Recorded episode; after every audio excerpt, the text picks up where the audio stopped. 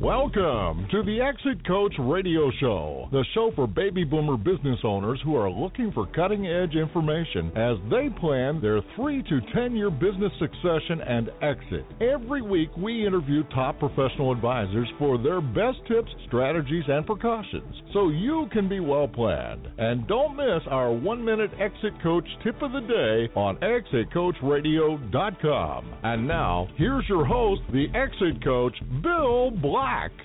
Welcome and thanks for listening. Uh, let me ask you a question. How do you perceive your image?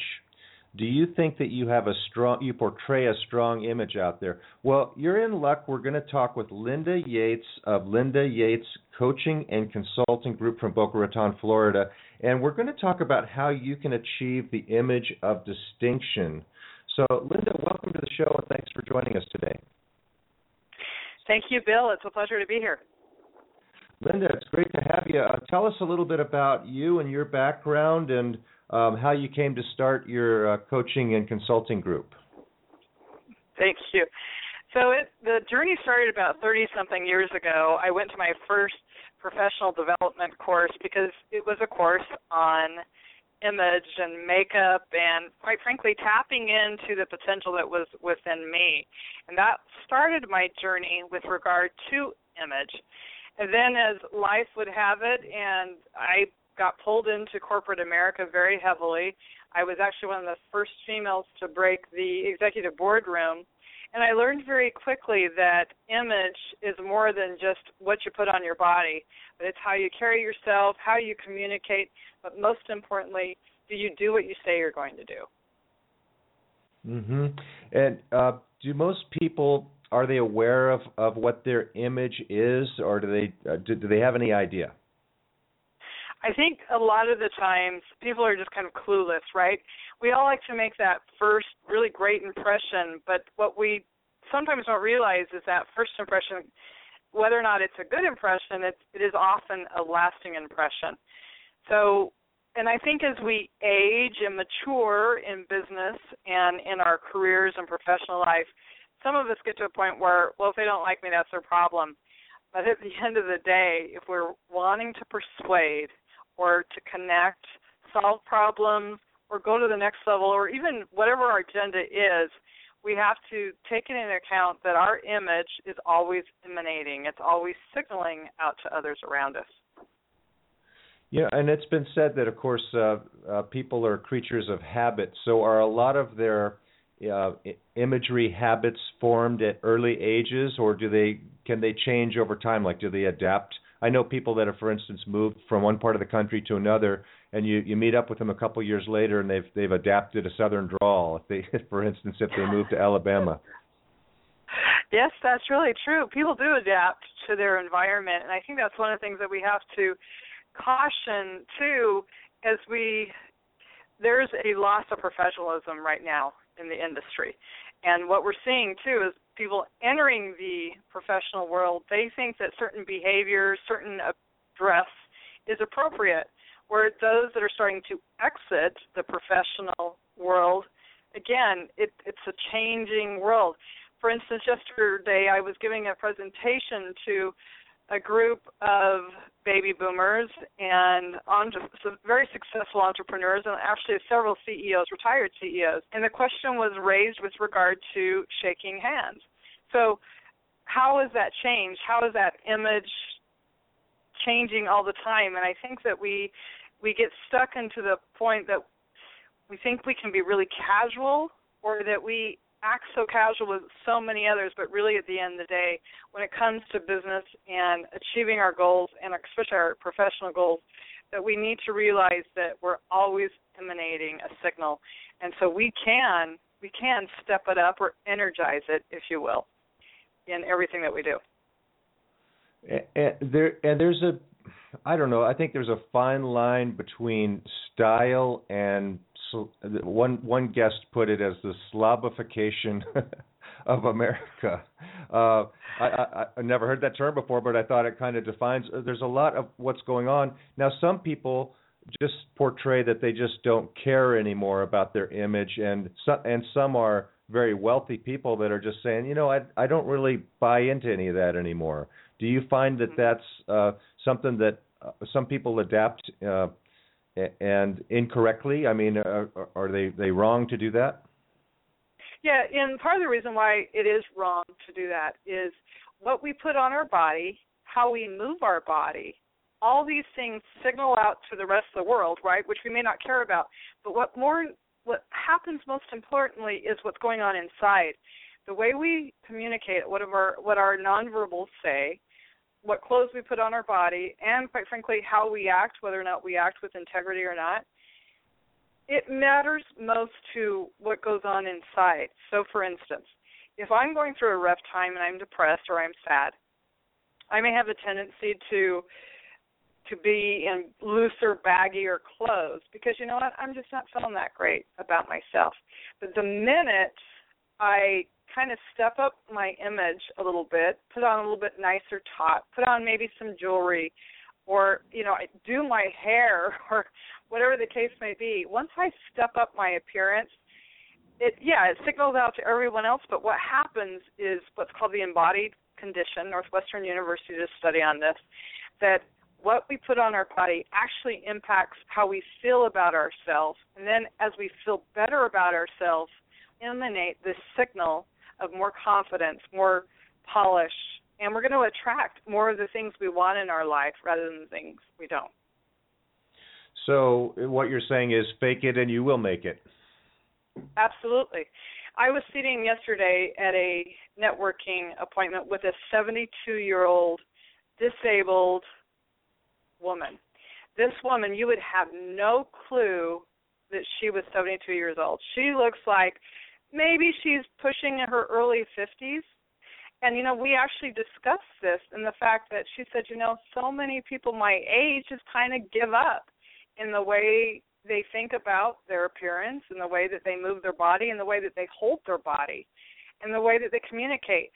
And it is it's really true that and she looks happy and you would have no clue that this woman is 72 years old and that she's actually a disabled woman because she's had polio all of her life but she looks like she's 50 years old now you know a lot of our listeners um, linda are are business owners and of course they're portraying an image not only to their their customers but to their employees as well and so how prevalent does if you if you raise your image uh, how does that help you and your profitability? Well, it does help because what it's signaling to their employees and actually to their customers that they care, right? That they put a little effort in to being their best because that's what people are often buying from us, right? We're trading we're trading value for our energy or our money for someone's energy. For instance, in my world, in my coaching consulting world, what people are buying from me is they're buying my energy. They're buying the value that I give. And by showing that I care enough to be at the top of my game, lets my clients and my customers know that I really care about them, that I'm going to give them the best of me that they're that they possibly can get. As the CEO of a company, you set the tenor of professionalism within your organization. I worked with a CEO that when I first started working at this company, the chief operating officer said to me, Linda, you don't have to dress so nice. It's a technology company.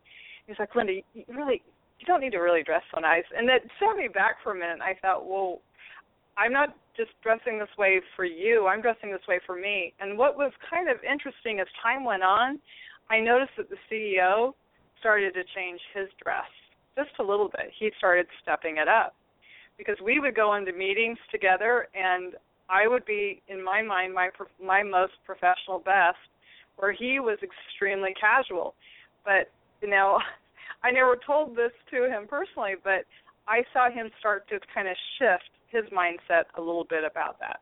But it does show that we care, that we care about our business, that we care about ourselves, and that we care that we give the most polished, professional, positive image that we possibly can on our organizations. Yeah, and that's you know here's a good good pointer I guess there is can you imagine going to the Ritz Carlton and everybody's dressed in in different t-shirt. No you know you you have even the the lowest paid employee is wearing a a Ritz Carlton kind of a golf shirt or you know a, a uniform type of a thing. They've put a lot of thought into the image that's portrayed at that type of an establishment. So why wouldn't that work well for a for your small business uh, as well as, as making sure everybody portrays some kind of an image? Not saying everybody has to dress uniformly but but at least have a, a, a minimum kind of a dress code so everybody feels good, not only looks good to the customers, but feels good about themselves, and that raises the whole. It sounds like that raises the whole psyche of the company.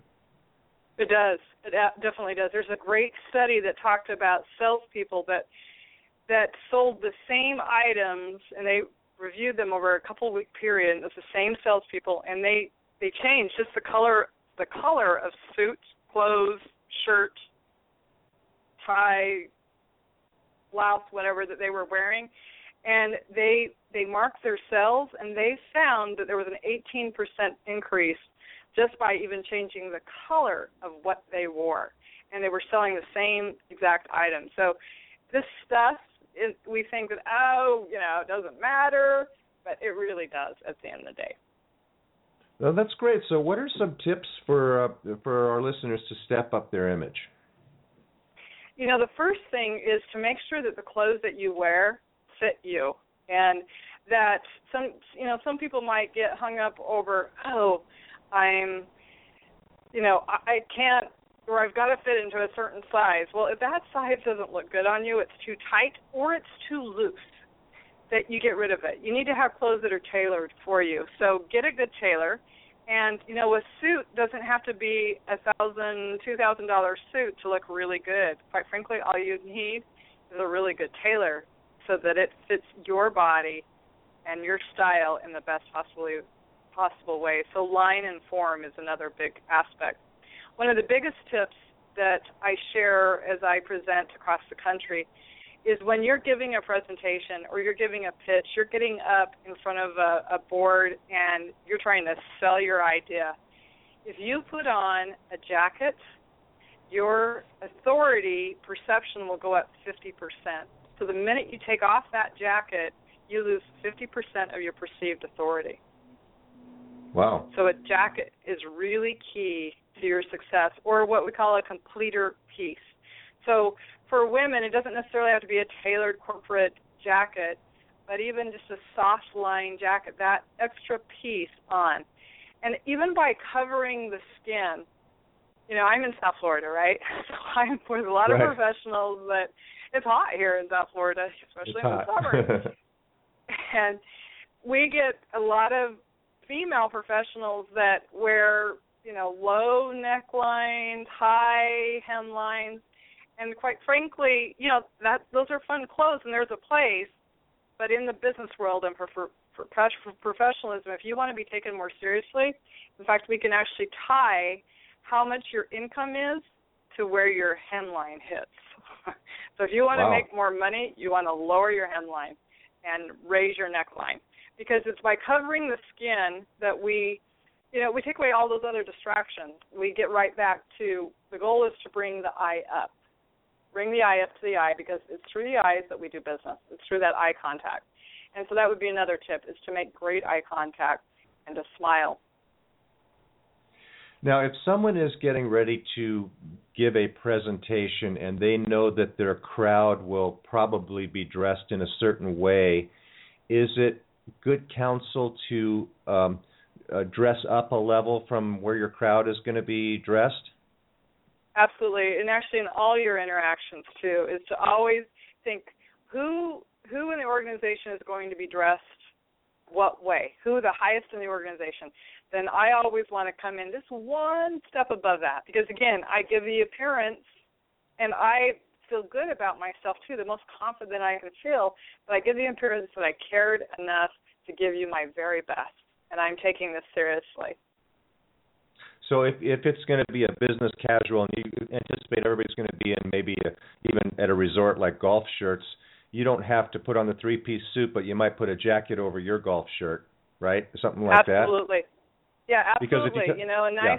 dark pair of jeans or dark, you know, or khaki jeans and a and a, a dark navy blue shirt and an you know an open business you know not the tie but an open collared shirt and you're going to look like yeah okay this this individual is just stepping it up a notch and and you're going to be very comfortable in that so not so much that you're going to alienate the crowd by being way overdressed, and then they're they're thinking, well, who is this, you know, person that's, you know, so so okay, so that makes a lot of sense.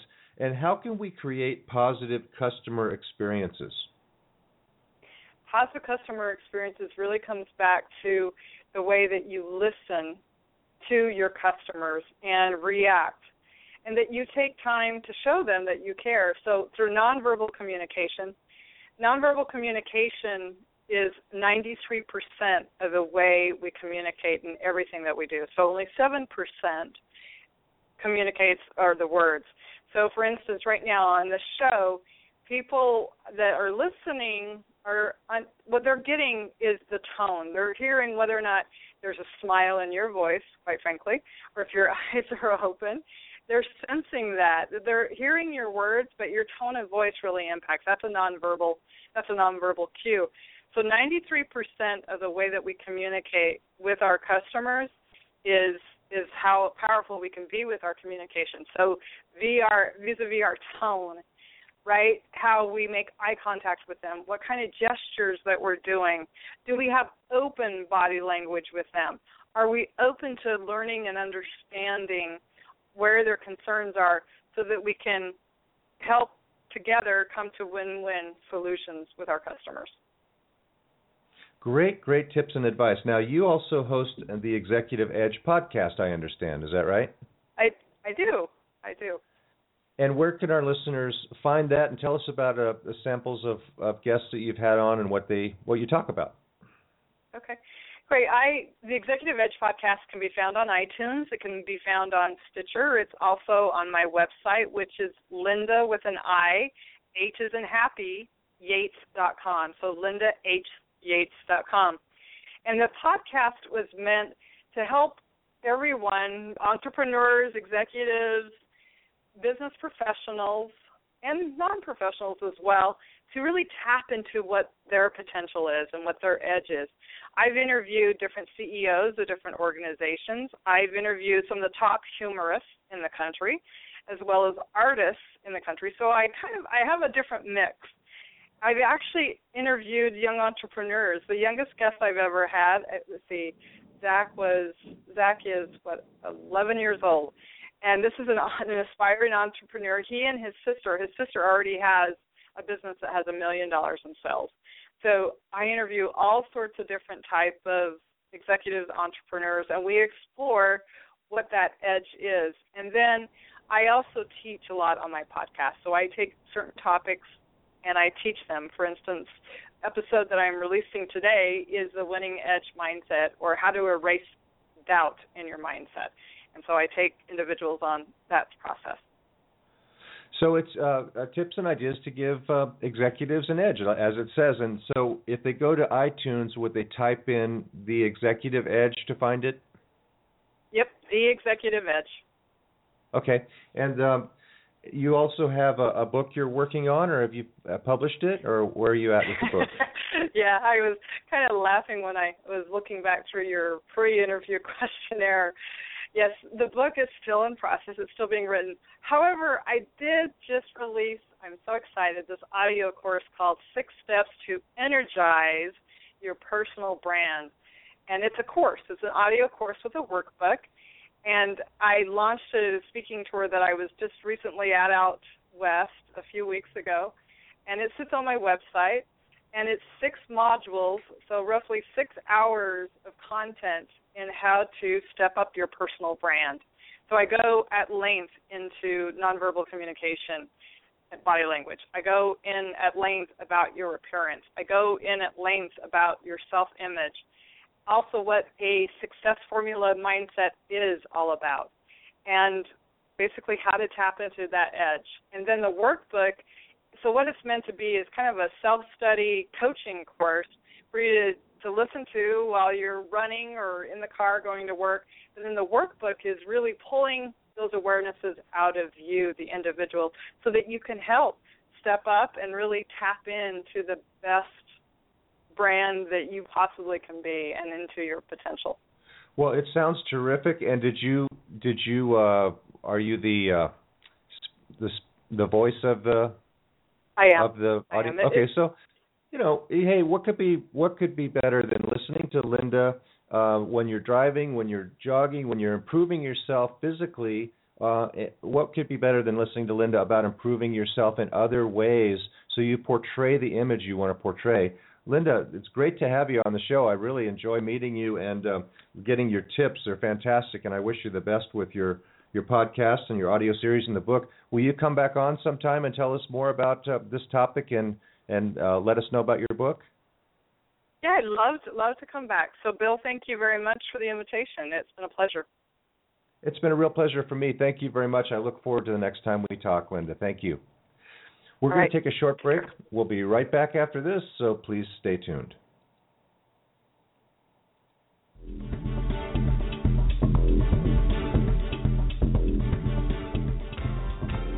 Does thinking about what will happen to your business if you're gone keep you awake at night? Will you get the price you need from your business to carry you through retirement?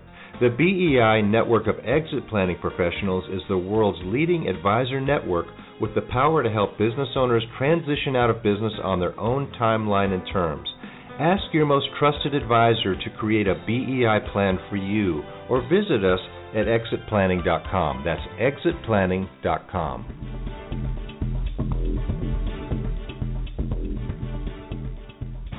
You're listening to ExitCoachRadio.com, the information station for age 50 plus business owners, where we're interviewing top advisors for their best tips, ideas, and precautions so you can be well planned. We upload new one minute tips every day. ExitCoachRadio.com. Come listen for a minute.